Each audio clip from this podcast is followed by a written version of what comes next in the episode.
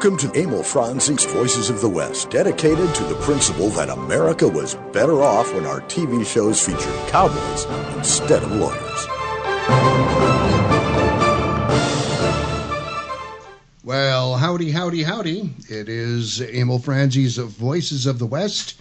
I'm Harry Alexander, and with me is my good friend Bunker DeFrance. Indeedly do. Indeedly do. Doodly dee. Indeed, yeah. Yeah. You Uh, can say that again if you want. This is a uh, this is a program for the uninitiated that uh, is all about the West and uh, the Old West. The Old West. Hey, speaking of the Old West, Yes. doing a research for the show this week, I came across an interesting uh, piece of information about the Old West. Okay. That in the early 1800s, the crest of the Appalachians were considered the beginning of the Old West. Is that a fact? I always say Jamestown was the beginning of the Old West, Mm-hmm. or Plymouth Rock. It's uh, yeah Plymouth Rock because whatever is that way is west. Yeah, you know that's just the first guy here. You know. Well, anyway. But you know, and by that time, the Spaniards had already moved into New Mexico by about a hundred years, That's true. That's and true. Florida as well. Yeah, that's very true too. That was the real West. Today. Yeah, you know, we got to do a show about, uh, and and I- I've had some requests, and we got to fulfill that. Yes, Doing a show about the Florida Cowboys yes, uh, because, uh, good Cowboys. I hey man, several. hey, they they were oper- crackers. They're operating in a rather extreme climate, uh, and uh, they uh, they did what they had to do and Can you imagine well. herding alligators, It's not easy. Trust me. snappers? Yep. Anywho, today's program um, this week uh, the was the celebration, the 150th anniversary of the driving of the Golden Spike uh, that connected. Uh, Sesquicentennial. See. I said it, Harry. th- thank you, because I was having trouble. the, I practice. the I've been practicing and, and forget about it. Um, so it is the anniversary of the driving of the Golden Spike up in. Promontory Point, Utah, and uh, we had tried to get some of the folks. Actually, Promontory Summit. Summit. Okay. That's that's every That's everything everything says Summit. Okay. Uh, somehow in our lexicon, It came to it's point. creeped into point. Yeah. All right. I'll accept that. Okay. Uh, but the uh, we tried to get some folks from the uh, uh, group that was organizing the 150th anniversary, but uh, unfortunately they did not respond back to they emails. were so- celebrating. They must have been celebrating, but, but I did email them far enough in advance. Yes. However, so we just decided, the hell with it, we're going to do our own show Don't we always? about, uh, pardon me, about the um, the driving of the Golden Spike. But before we get the to last spike. the last spike. But before Yes. we get to that, How was your week, Harry? not very good. And here is why. I get an email from the Pooh Bahs at YouTube Poobah. saying that I am in violation, or our video channel is in violation of something, community standards. that ambiguous term of community standards. What the hell does it mean? I don't know because they won't say anything. So I couldn't access the account. All right. So I appealed, uh, followed the rules, and appealed uh, to the Grand Poobahs at YouTube. Pooh on Poobahs. Uh-huh. And I never got uh, what I got back was uh, an email saying, "Hello, thank you for responding. Your account is now terminated." And you already knew that. Okay. but no rhyme or reason given behind it. no so, reason or justification. And I might point out that what you were telling me is that this happened while you were trying to insert chapter three Yeah. of Phantom Empire with Yeah. Gene Autry. Yeah. And we all know that Gene Autry does not offend community standards. I would hope not. Yeah. I mean, no. there, there's nothing up there that would offend. I mean, unless it's you or I. yeah, well, we're a offensive, but that's okay. you know, I, I, like we were saying before we went on there, though, maybe it's the fact that Gene Autry carried a gun. you know, maybe that's it. I don't know. I don't know. It's just ludicrous. It is, and uh, you know, my my response about it is, the hell with you, YouTube. Screw you. I don't need you. I truly don't. Well, you know, you. plus, plus, you know, from what you were telling me, uh, you know, you sent a couple of emails to to some of the friends of the show. oh, and did I? Yes, they I did. responded. I posted on our Facebook page about uh, the demise of our YouTube channel, and uh, uh, it was not taken kindly to that. Uh, there are some folks uh, from the Western Writers of America group that are going to um, attempt to go to bat for us with the Awesome. powers that be at uh, the power poobahs at YouTube and uh, see if they can get us reinstated. And if not, you know, I don't care. We'll find another way to I've reach got folks. another way. Yeah. I've got another way. I'm working on it right as well, As not we as we speak, here, yeah. but uh, because I have to do the show. But I've uh, I've got it figured out how to do this, and there will be Awesome.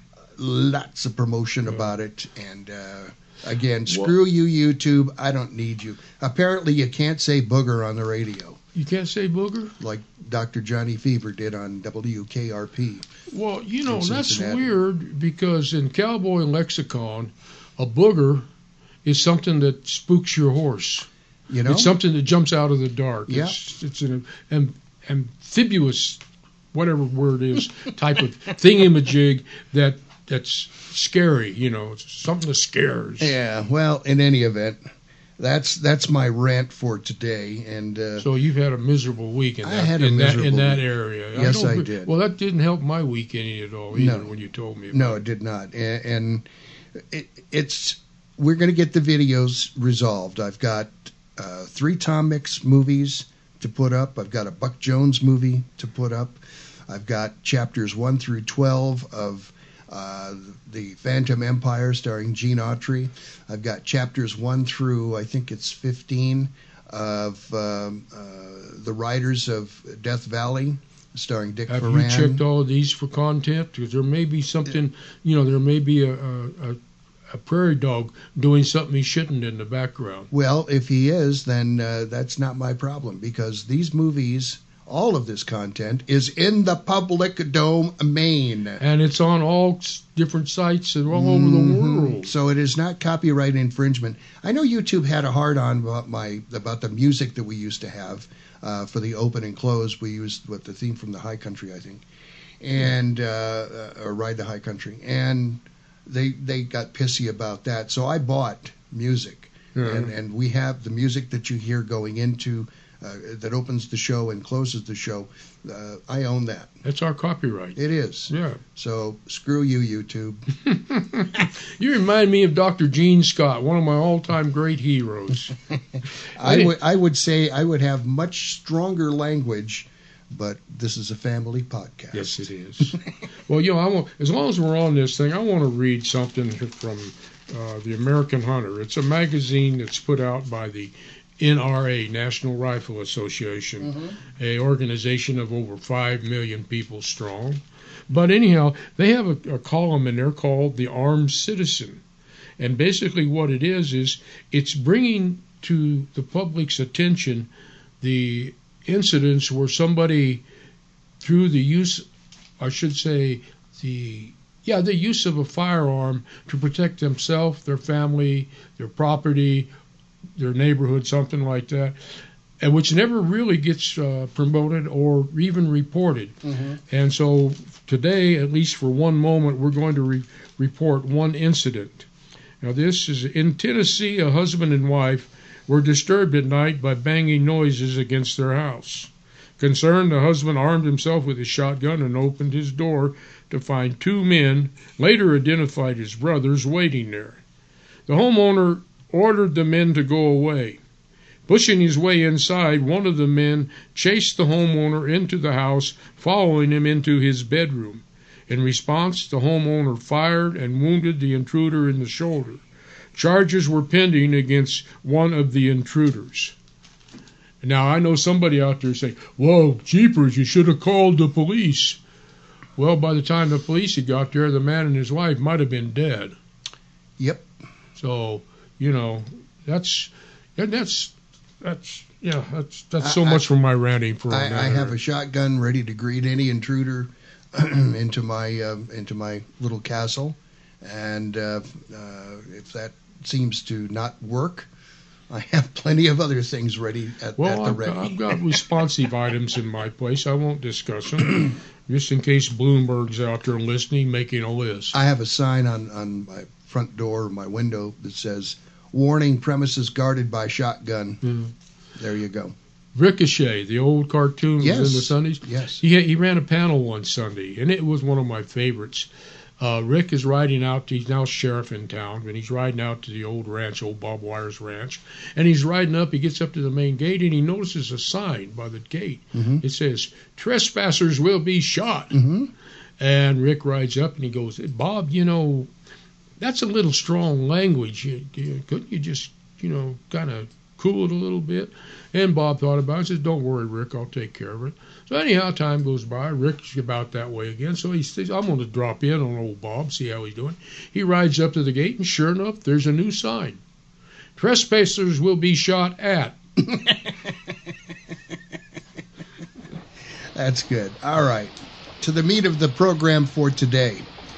It's about trains. 844 908 West. 844 908 9378. If you would like to join in this conversation about the anniversary of uh, connecting the Transcontinental Railroad uh, to the rest of, well, for the United States. Quite, uh, quite, quite the big thing. connecting the existing rail lines in the east to the non-existing rail lines in the west, except for one.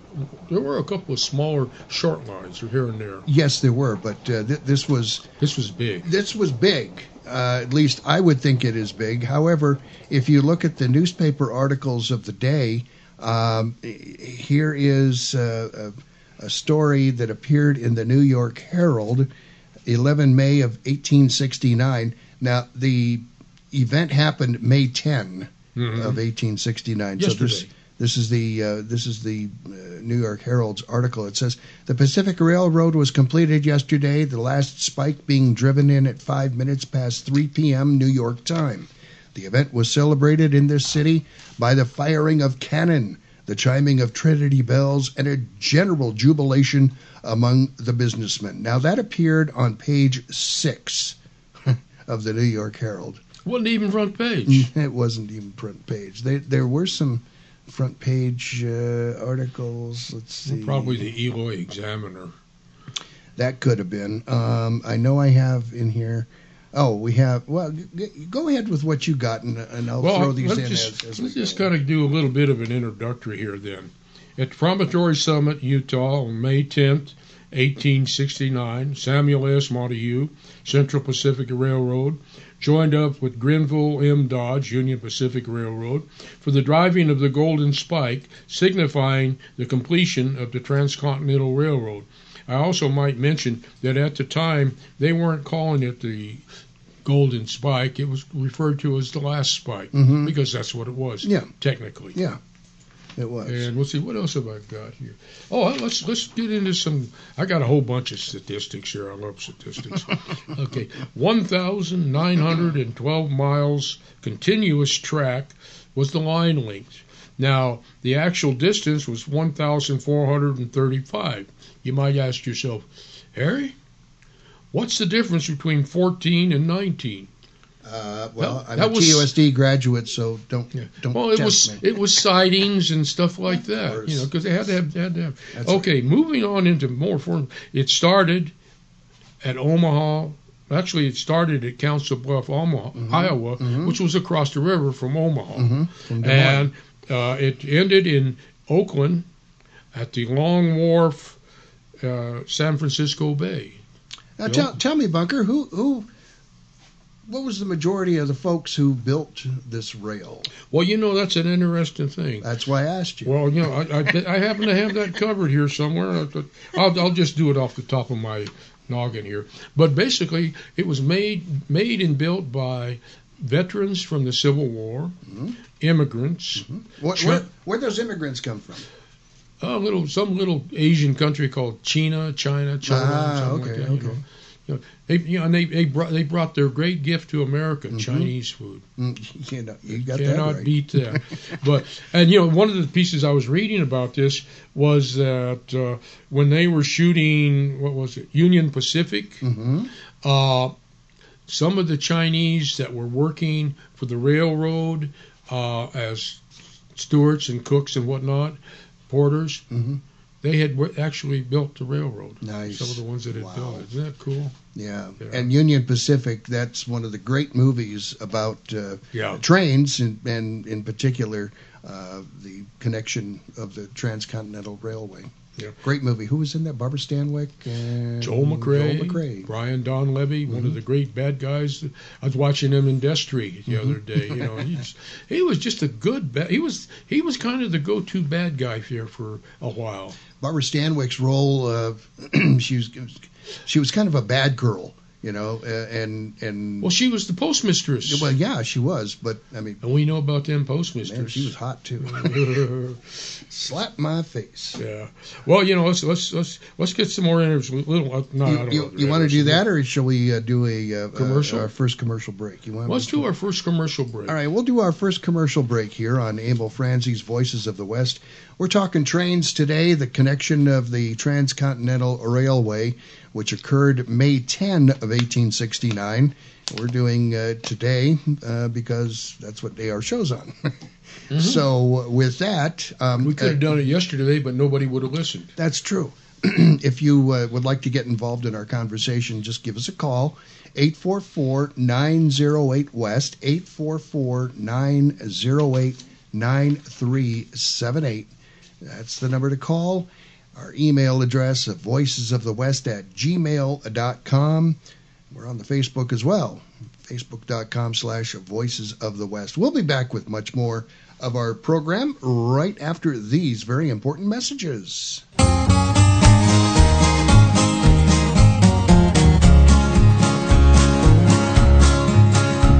My name is Bluey Simpson. Well, how you going, mate?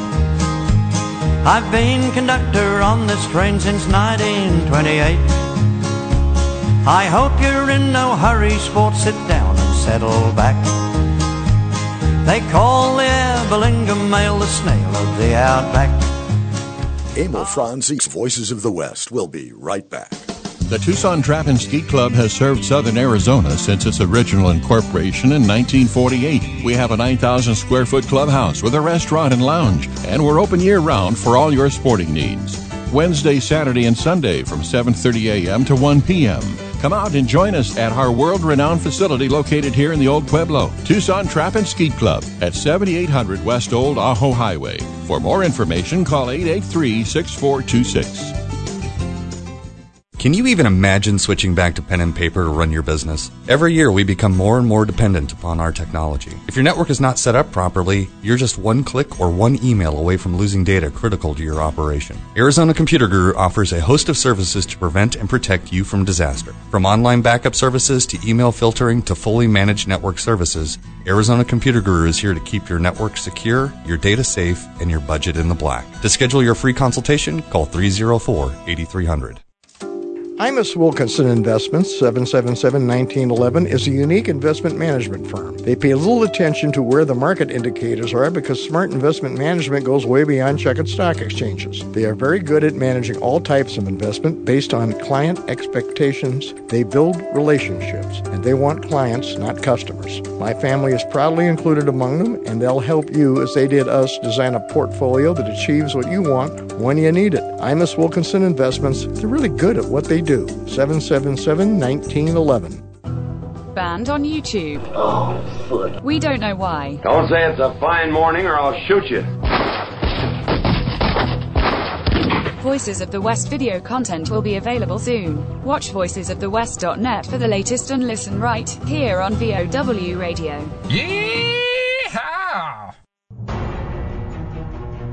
Hello, podcast listeners. I'm Tom, the host of the Movie Zealots podcast, and I'm inviting you to give the Movie Zealots podcast a listen. Every episode, my co hosts and I review the latest box office releases. But there's more than simply just that. We also play games like The Alexa quote of the show. And may the odds be ever in your favor. and have a From the Cutting Room Floor segment that is an open forum to discuss anything from our thoughts of a Netflix TV series to our experiences with movie subscriptions such as the AMC Stubs or MoviePass.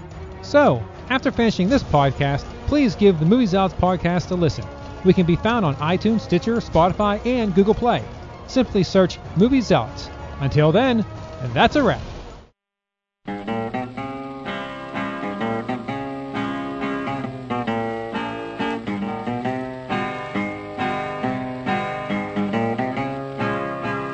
Ben Dewberry was a brave engineer. He told his fireman, don't you ever fear. All I want is the water and coal. Put your head out the window, watch the drivers roll. Watch the drivers roll. Welcome back to Emil Franzi's Voices of the West. We are back on Emil Franzi's Great Voices of the. West. Jimmie Rodgers, Ben Dewberry's final run. The Singing Brakeman. Good stuff there. Slim Dusty uh, Abel- uh, Abelinga Mail was the very first one there. Yeah, we're doing uh, railroad uh, songs today uh, in honor of the 150th anniversary of the joining of the Transcontinental Railway. And uh, oh, yes, you also heard about our YouTube banning there. And you heard uh, a promo for a new podcast partner that we have. It's called Welcome aboard. Yay. Welcome aboard, Movie Zealots. They talk movies, obviously. We talk movies also, but the Western kind. But we're not zealots. We're No, just no, no. crazy. Yeah, thank you, thank you. Uh, so uh, we'll get them those guys on. Yeah. I think, yeah, that'd be interesting. Cuss and discuss Western movies. See what, how they how Cuss they and do. discuss.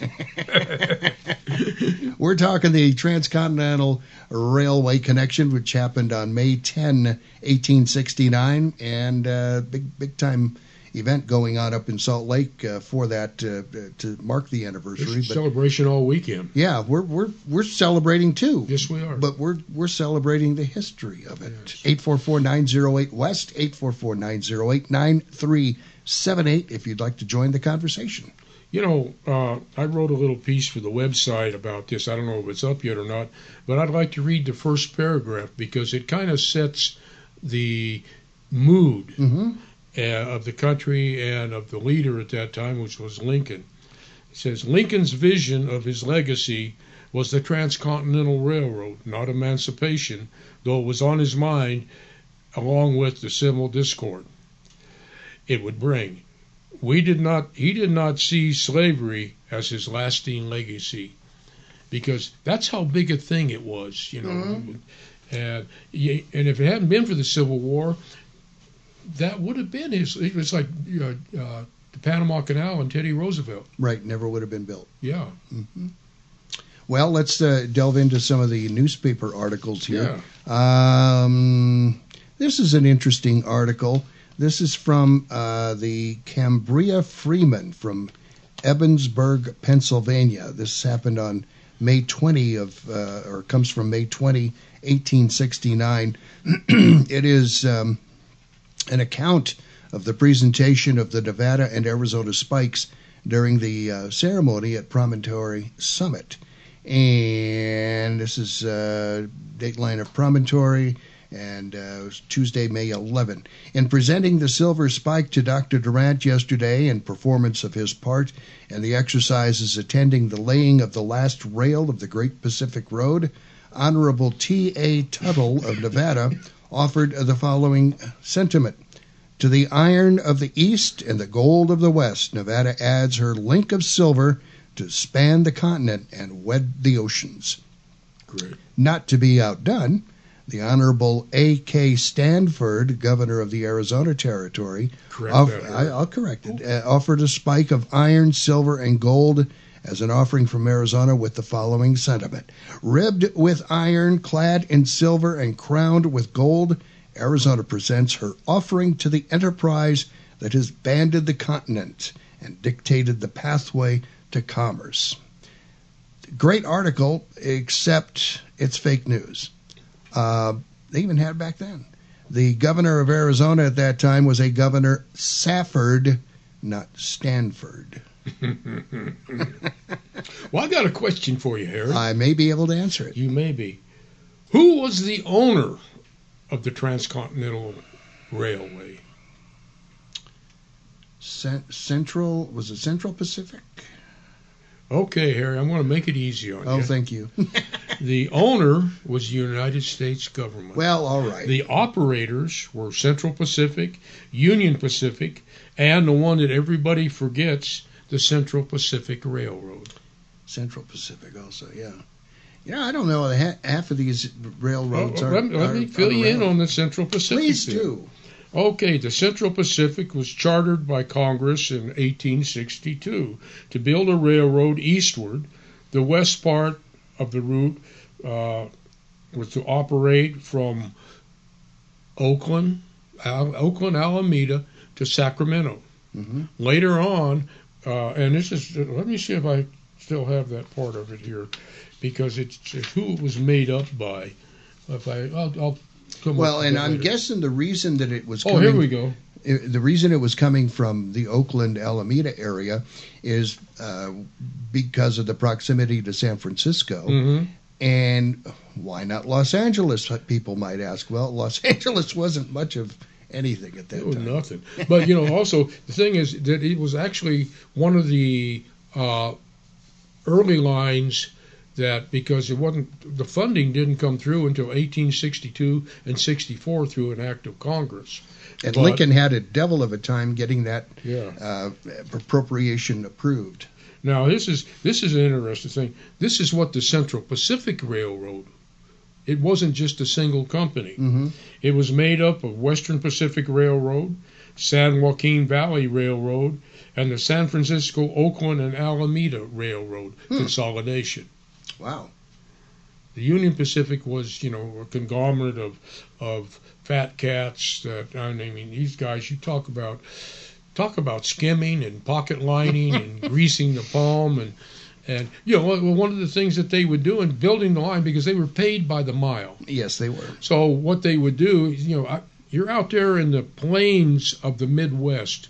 I mean, There ain't nothing around nothing you. there. and instead of going a straight line from point A to point B, they would do a curving hmm so that they could get a few extra miles and a few extra bucks in their pocket. And claim that uh, well, the the ground was such that we couldn't uh, get the track straight there. So well, there was a buffalo standing there, so we had to go around. yeah, yeah. Uh, almost sounds like a city worker, doesn't it? yeah. Oh, there's a great cartoon uh, from out Wickenburg way. Couple of old cowboys, they're in this old jalopy, you know, Model T jalopy, driving down the road with all the ruts and the bumps. It's old country dirt road, and way off in the distance, you see a you see a big old cottonwood and a work, work crew, and they're all all the crews all set up, but they're all napping. Mm-hmm. And one old cowboy says to the other, he says, "You ever notice how the road gets smoother when you get to the shade?"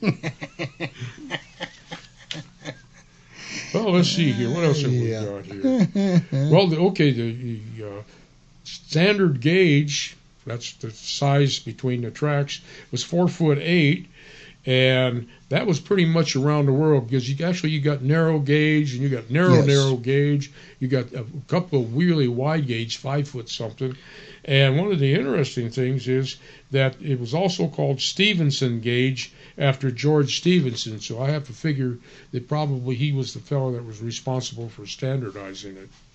The uh, Romans actually are the ones who Yeah. standardized it. I mean that that their roads are the foundation for all roads Yeah. in terms of uh, width and But they were wider because they were they so armies could march down. well that, but the, the With standardization. standardization, you know, uh, so that the uh, carts would uh, be in the right spot. Speaking of that, if you go up to New Mexico to around Chaco Canyon, hmm they have these great roads that go off in all kinds of directions, and they're all lined up. But again, they were standardized. They had a certain width, hmm and they were st- and they were built straight. There was no graft involved in those. Any idea who built them? The local local Indian boys. Oh, I was going to. I was wondering though if it had happened during the time of uh, uh, before. Um, This is before Europeans ever even found the what I was continent. wondering. Yeah. This is you know during the time of the Anasazi and probably before that. Mhm. And let's see what else. I got anything else here? Okay. Oh, this is a little little bit of information on the spike itself. It was a 17.6 carat uh, gold. Five, and five, yeah, okay, we got that. Okay, the promontory uh, summit was an area of high ground uh, Box Elder County, Utah Territory, 32 miles west of Brigham City and 66 miles northwest of Salt Lake at an elevation of 4,902 feet above sea level. The Oakland Long Wharf, 11,000 feet, railroad wharf and ferry pier on the east shore of the San Francisco Bay at the foot of 7th Street in West Oakland, and it was built by the Central Pacific Railroad. Now, that was not the actually the initial. I'll get to that later. That's a whole different thing, piece of information. Well, I've got that. You talked about the the spike itself, and I've got a description of Oh, the laurel ahead, tie and golden spike used in that ceremony, and this is clipped from the Weekly Arizona Miner of uh, from 22 May 1869. The Ariz- Weekly Arizona Miner was published in Prescott, and uh, memory serves me right. Prescott was the territorial capital at that time. I'm not positive. Somewhere so. around there. Anyway. one it soon would be. Anyway, the article states the last tie and the last spike. Last tie to be laid on the Pacific Railroad was yesterday on, ex- on exhibition at the store of Baldwin and Company on Montgomery Street. It is made of California laurel, beautifully grained, and was manufactured by Hughes and Stravel, 528 Market Street. Attached to the upper side uh, of the tie is a silver plate, 10 by 8 inches, manufactured by Fisher and Mohrig, which bears the following inscription: Directors, uh, oh, I'm sorry, the last tie laid on the completion of the Pacific Railroad, May insert date 1869. They had that made up, of course, Yeah. uh, not knowing exactly what it was supposed to happen May 8th, but it obviously didn't. And Well, uh, one, one of the guys got hung up back east. I think they had misconnections on the train or something. he was traveling Amtrak. anyway, they I worked for Amtrak. Yeah, I love Amtrak too. I do too. Anyway, it's a, a really neat uh, uh, little plaque there. Now, the golden spike to be driven in as the last spike in the railroad was also manufactured by Fisher and Mohrig. It weighed about 18 ounces and was valued at about $350. I wonder what that'd be today. I don't know. The, and there was an inscription on that as well. It says, "The last spike, the Pacific Railroad, ground broke January 8, 1863, completed May, insert date, 1869. May God continue the unity of our country as this railroad unites the two great oceans of the world." And then the directors' names are on a third side, and the officer's name on the fourth God. and that comes from again the Arizona Weekly Miner, Prescott, Arizona, from 22 May of 1869. Now here's a totally piece of total useless trivia. There's never useless trivia. Well, no. In 1944, they had the seventh anniversary, 75th anniversary of it, and they issued a stamp. It cost three cents. Now, yesterday at the post office, I was I needed stamps. I bought some stamps. Mhm. Railroad, beautiful, one of the most beautiful stamps I've ever seen of one of the locomotives, and great, just the Nice. day glow colors. It looks like it looks like it came from a John Ford Technicolor movie. Nice. beautiful, but it's around fifty some odd cents. Mhm. That yeah, that's totally. Okay. yep. All right. we got to uh, do another commercial break here to uh, pay for the program, and uh, hope you will listen to these folks as well. So. Uh, they're they're good folks who sponsor us. We wouldn't They have are. it any people. other way. So, with that, we will be back with much more of Emil Franzi's Voices of the West right after this.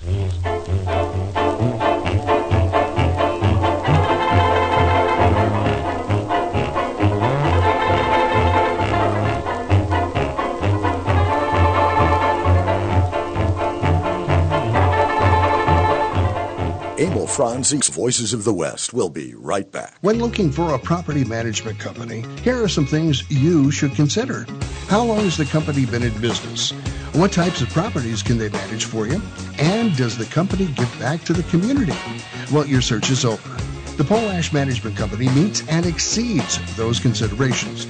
They've been in business in Tucson, Arizona since the 1960s. They manage all types of properties throughout Arizona and elsewhere, from residential to commercial to public sector properties. The Polash Management Company also dedicates its time and resources to numerous community projects, including help funding the drive for the USS Arizona Memorial at the University of Arizona. You also want a property management company that puts you, the customer, first. Contact the Polash Management Company today at polashmanagement.com and ask about the complete package or call 520-795-2100. That's 520-795-2100. The Polash Management Company. Property managers you can trust. Can you even imagine switching back to pen and paper to run your business? Every year we become more and more dependent upon our technology. If your network is not set up properly, you're just one click or one email away from losing data critical to your operation. Arizona Computer Guru offers a host of services to prevent and protect you from disaster. From online backup services to email filtering to fully managed network services, Arizona Computer Guru is here to keep your network secure, your data safe, and your budget in the black. To schedule your free consultation, call 304 8300. Hello, I'm Mr. Red. No doubt you've heard about rescue groups for dogs and cats. But did you know there's a rescue group for horses? That's right, it's called Horse It Around Rescue. Founders Steve Boyce and Teresa Worrell are helping out all those equine victims of neglect and cruelty by giving them a place to restore their health and wellness. And Horse It Around provides a nurturing and natural environment where horses can be horses, so they can be adopted out into forever homes. More than 120 horses, mules, and donkeys have been adopted out, but like everything else, it costs money to run the project. Horse It Around is a 501c3 nonprofit located in southeast Arizona. Your tax deductible donations to Horse It Around will go a long way so those horses can be horses. Check out the website, horseitaroundrescue.org. Make a difference in a horse's life. That's horseitaroundrescue.org. As we recognize the service of America's men and women in uniform, let's also honor the families who sacrifice so much every day. Military families endure frequent deployments and separations. They carry on while their loved ones are sent into harm's way and wait patiently for their safe return. If you really want to honor a veteran, look for ways to support their families and thank them for their sacrifices. Go to legion.org slash honor veterans to find out how you can help. Ken Curtis, Patsy Montana, the Sons of the Pioneers, plus local artists, only on VOW Radio.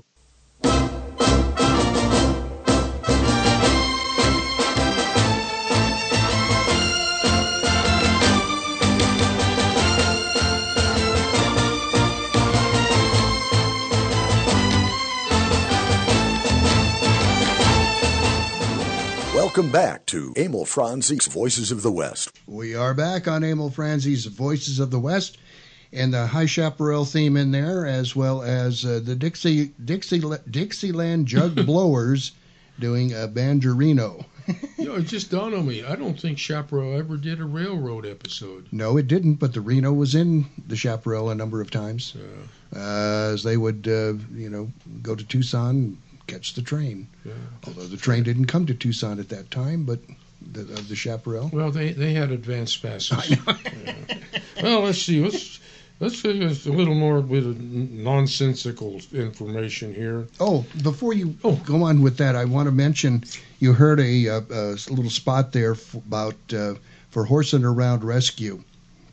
Great organization. Steve Yes. Boyce uh, knows exactly what he's doing to help these uh, uh, these horses and mules and, and donkeys and whatnot that uh, they take in.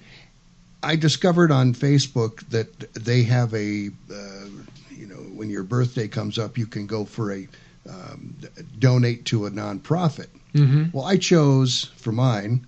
I chose for folks to donate to Horse and Around Rescue because Oh, a great I believe in it, and uh, they'll get a check. Uh, I think the campaign goes from now until sometime in June, and uh, hoping to raise about a thousand dollars for Steve. You know, that's one. I want to say one thing about Steve is you know, you know, in case you think, well, okay, he's just he just kind of a middleman moving the horse around. Oh no no no! you got you've got.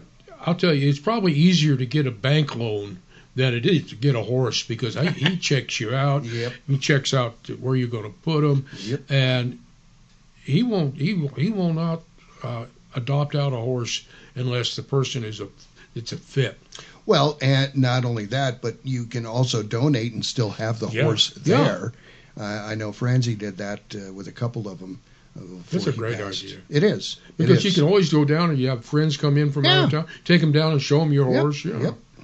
And so, anyway, I'm sorry. All right, okay. Want throw that well, out. here's some more nonsense. Uh, the uh, first con- uh, transcontinental railroad was originally known as the Pacific Railroad. Yes. And then later, the Overland Route. Mhm. Again, it wasn't until I think probably uh, writers and and whatever you know people that promoting Calling it the stuff transcontinental. looked, looked up that, that, that name. Mhm. Now, this is a piece of little history here. The Pacific Railroad Act of 1862 uh, made it possible for the United States to uh, establish land grants over public lands to, def- uh, to finance the companies building the railroad. So that's you know when you you think about that, that was built by the taxpayers of that day's money. It wasn't it wasn't like okay we got a slush fund here and we're going to throw it out there.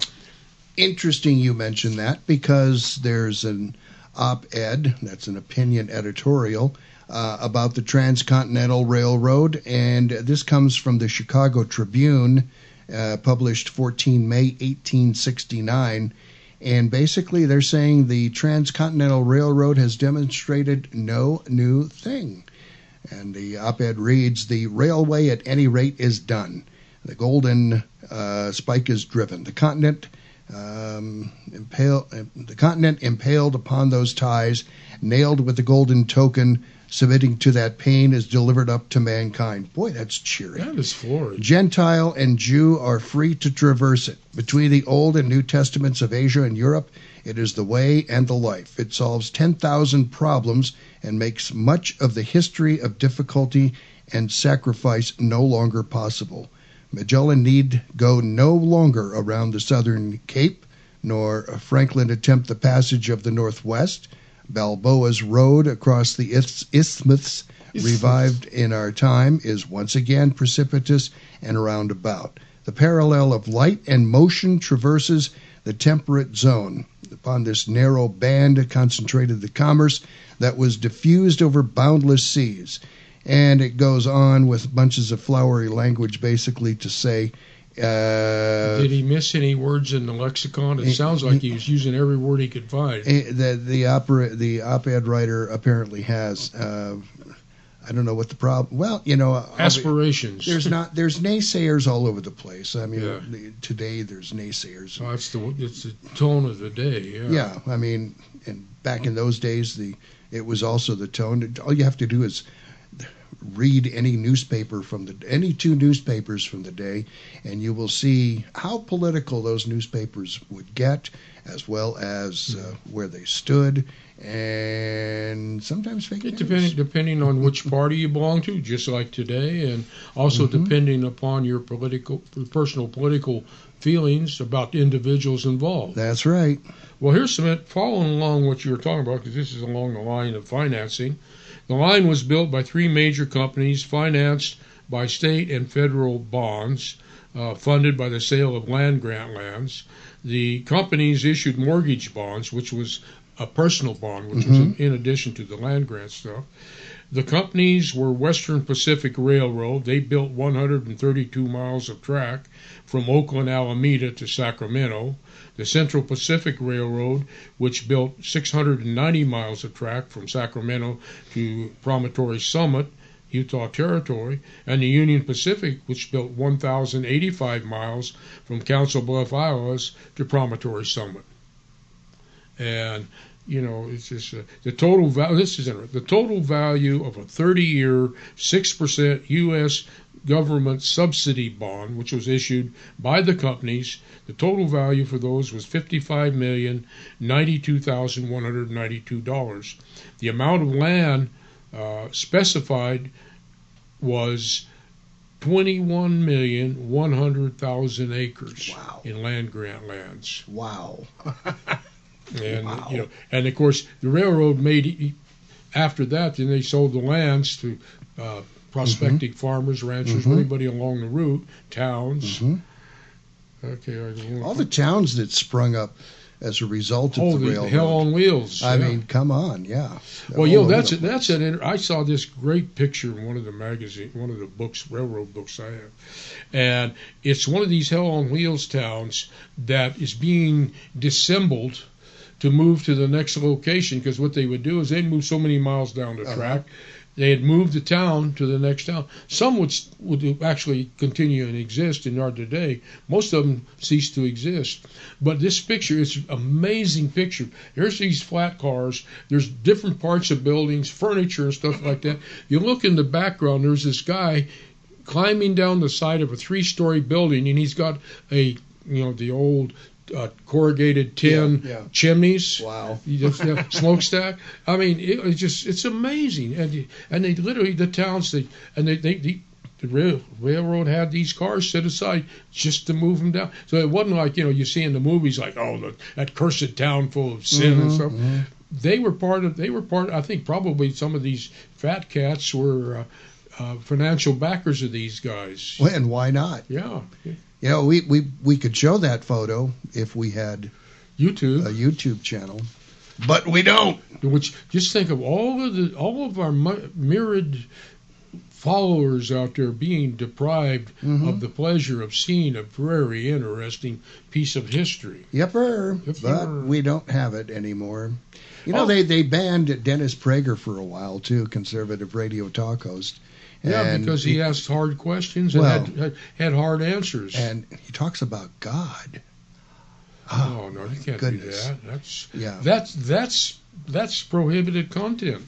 Yepper, but you know, hey, it's a private company. They can do whatever the hell they want to do. I thought private companies were are are still bound by the Constitution of the No, United States, no. which is you know starts with a thing called the First Amendment. Yeah, it does, but no, that's only applies to government. It does not apply to private companies Well, you know, or corporations. I think it does. I think they just I think they just run a bluff, and and most politicians because they probably getting campaign uh, contribution Mhm. for their campaigns are following along the story. Well, it should, but it it doesn't. Yeah. What else have we got here? Oh, I have a uh, Okay. a report here, uh, newspaper report on the plan to have the Telegraph capture the driving of the last spike. This comes from the Deseret News out of Salt Lake from 12 May of 1869 on page 11. It says, speaking of the driving of the last spike of the Pacific Railroad, the Enterprise, which is another newspaper, says, at the point where the ends of the rails will connect, the telegraph will be brought close. From this, wire communicate or connection will be made with Salt Lake, Omaha, Chicago, St. Paul, St. Louis, New Orleans, Cincinnati, Memphis, Washington, New York, Boston, and all the large cities east, and with Virginia and Sacramento and San Francisco. About 20 minutes before the time arrives for driving that last spike, the operator will commence a time signal, and all over the continent will be heard the tick, tick, tick, tick, tick of the battery, which drives its place, uh, uh, which drives to its place uh, in the last spike, echoing the word "done." Done. The Pacific Railroad, the most gigantic enterprise of the 19th century, completed with the iron band that binds New York and San Francisco in closer um, embrace, and which brings England and the Orient near together. Yes. Well, this is that's this is going to. Wait a minute. Hello. That's it. That's the telegraph. Yes, it is. Yeah. Anyhow, this is a part of the history which never gets really spoken about, and even and our friends at the Western Writers of America. This is a, some of you guys have written about this, but we need more guys writing about it. The Pacific Railroad Survey, Mm-hmm. and that went, went from 1853 to 1855.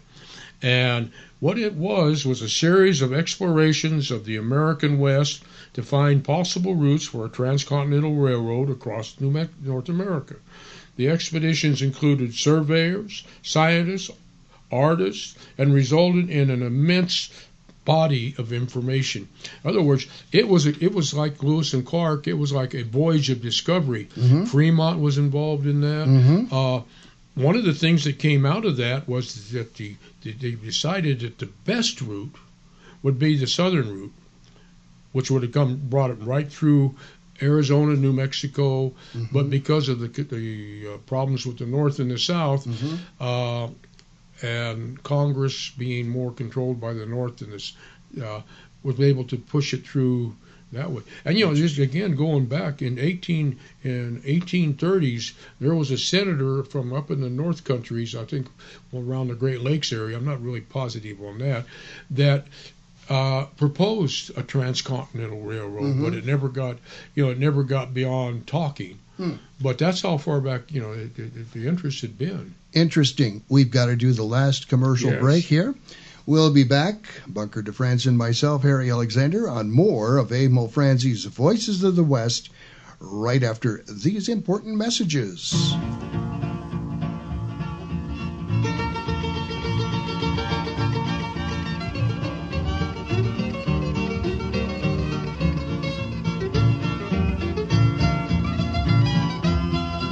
Emil Franzi's Voices of the West will be right back. Imus Wilkinson Investments, 777-1911, is a unique investment management firm. They pay little attention to where the market indicators are because smart investment management goes way beyond checkered stock exchanges. They are very good at managing all types of investment based on client expectations. They build relationships, and they want clients, not customers. My family is proudly included among them, and they'll help you as they did us design a portfolio that achieves what you want when you need it. Imus Wilkinson Investments, they're really good at what they do. 777 1911. The Tucson Trap and Skeet Club has served southern Arizona since its original incorporation in 1948. We have a 9,000 square foot clubhouse with a restaurant and lounge, and we're open year round for all your sporting needs. Wednesday, Saturday, and Sunday from 7:30 a.m. to 1 p.m. Come out and join us at our world-renowned facility located here in the Old Pueblo, Tucson Trap and Skeet Club at 7800 West Old Ajo Highway. For more information, call 883-6426. Hi, this is Joe Mantegna. Every time my Uncle Willie tells me about his service in Patton's Third Army in World War II, I'm reminded of what we owe the U.S. Army. Fourteen generations of American soldiers who have courageously defended our nation. Their stories represent the best of America and should never be forgotten. Join me to help build the National Museum of the United States Army, a long overdue tribute to all American soldiers. To learn more, visit armyhistory.org. Old time Western radio shows every Saturday at 6 p.m. Mountain Standard Time, only on VOW Radio. Hello, podcast listeners. I'm Tom, the host of the Movie Zealots podcast, and I'm inviting you to give the Movie Zealots podcast a listen. Every episode, my co hosts and I review the latest box office releases. But there's more than simply just that. We also play games like The Alexa quote of the show. And may the odds be ever in your favor. and have a From the Cutting Room Floor segment that is an open forum to discuss anything from our thoughts of a Netflix TV series to our experiences with movie subscriptions such as the AMC Stubs or MoviePass.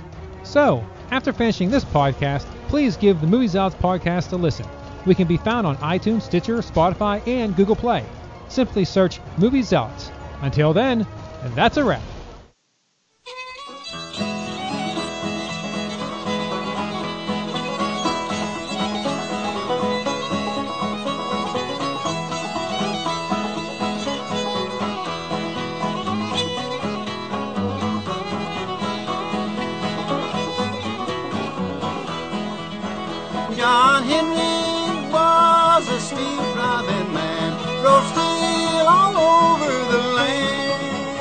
Welcome back to Emil Franzi's Voices of the West. We are back on Emil Franzi's Voices of the West. Doc Watson and the Ballad of John Henry. It's a bluegrass tune, uh, as is uh, what we heard tune. Blue Yodel number seven from Bill Monroe and the Bluegrass Boys. That's from 1941. You know, these are uh, uh, the bluegrass songs, and they come mainly from Appalachia, but they're railroad songs Well, also. I just I just had a a, a brain fart. Uh oh. Stop the presses. we should do a show on railroad songs and get Buck on because I'm his, his knowledge. He knows. He's a music historian. Mm-hmm. That could be a very interesting play. You know, maybe let him come up with a playlist and Yeah. and do something there. You want to arrange it? I'll try. you know, Hey, well, you know, speaking of you know our old West uh, old movie guy here, we just our new sponsor. I want to name off some movies and books and maybe TV that have to do with the Transcontinental Railroad. All right. I'm going to start with Around the World in 80 Days, the the uh, vision with uh, version with Cantinflas and David Niven, because that one segment, you know, that's done in the Old West, that's one of the great movie saloon fights. Yes. It is. Uh, moving on to The Iron Horse in 1924, John Ford, which may be the best transcontinental movie made. I know you like our uh, Union Pacific, but it's I'll have to find it. Well, you have to find it. Yeah. It's out there. I'll find it. and it's it's. I mean, when you read when you read the accounts of it, and now they've got a new printout that's pristine. You know, Mm-hmm. it's even better with a with the music original music Yeah, scored, yeah. not modern wise. Yeah. Okay, and the Union Pacific, which was 1939, which is one of our favorites, Yep. one of our favorite guys, Joel McCrea. Mm-hmm. Uh, it was also a TV series in 58, 59 with Jeff Morrow, Mhm. Short-lived. Uh, we have moving down, and this is you're going to love this one, Wild Wild West, 1999 with Will Smith. but the Ah, yeah. tie-in was that Dr. Loveless was going to kill uh, President Grant at the last spike ceremony. well, that's it. Now this is one that a lot of folks aren't inter- aren't, aren't familiar with. The claim in 2000, Okay. and it was about a certain one of the surveyors that was laying out the roots for this. Mm-hmm. And it's a good little western. It's just again like Neil Summers said, it flew under the ra- Yeah. under the radar. Yeah. Now we have in uh, 2002 an animated uh, picture from uh, uh, I, I can't remember the company. It was Spirit Stallion of the Cimarron. Moving on, we've got of course Hell on Wheels, uh, AMC cable series, uh, and that was about five years of of really exciting Western programming and pretty accurate for the most part. Now, oh, here's one. This is this is one of my favorites. This was not TV. This was an audio book, Doctor Who audio book, The Runaway Train, uh, 2010, read by Matt Smith. But because Doctor Smith, uh, Doctor Who has Mhm. time travel, Mhm. and I thought that's a. Where else in the world are you going to find out about that except here on, yeah. on our show? uh, then another TV. These are a couple of documentaries. Uh, American Experience, uh, 2002 and 3 episode Transcontinental Railroad, and I've enjoyed a lot of really good Mhm. uh, docs on American Experience. And the other one was Seven Wonders of the Industrial World, episode The Line. That was a BBC documentary. And I want to mention, oh, I want to mention a book, a fiction book called Troubleshooter by Ernest Haycox. Okay. You know what's special about that? Um, no. That was the source material for Union Pacific. Was it really? Yes, yes, it was. Well, now, if Uh, for quick- you readers quickly. out there, quickly. We're Yeah. running out of time. running out of time. for you readers out there, this is probably the number one recommendation. Nothing like it in the world by Stephen Ambrose, who's one of the leading historians of the day now. Mhm. Couple of other books. You cut me off when we're done, Harry. A Man of Destiny, Railroad. It's called Railroad in the United Kingdom, and that was by Graham Masterson. Another book, Ten Mile Day, Anne Fraser. That was a kid children's book. The Great Railroad Race by Christine Gregory. And that's pretty much wraps it up, Harry. Happy uh, 150th anniversary or birthday to the uh, Transcontinental Railway. Woo!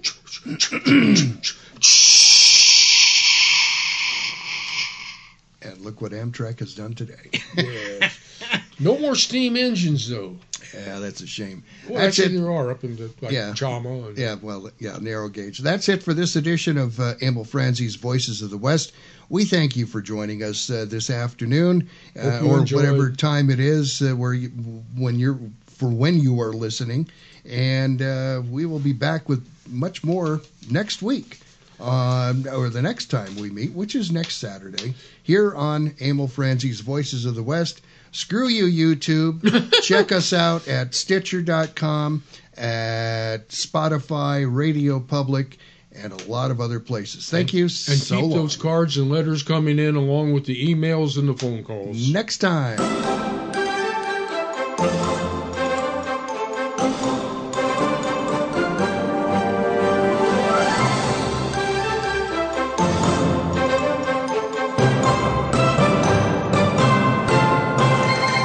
Thanks for listening to Emil Franzi's Voices of the West.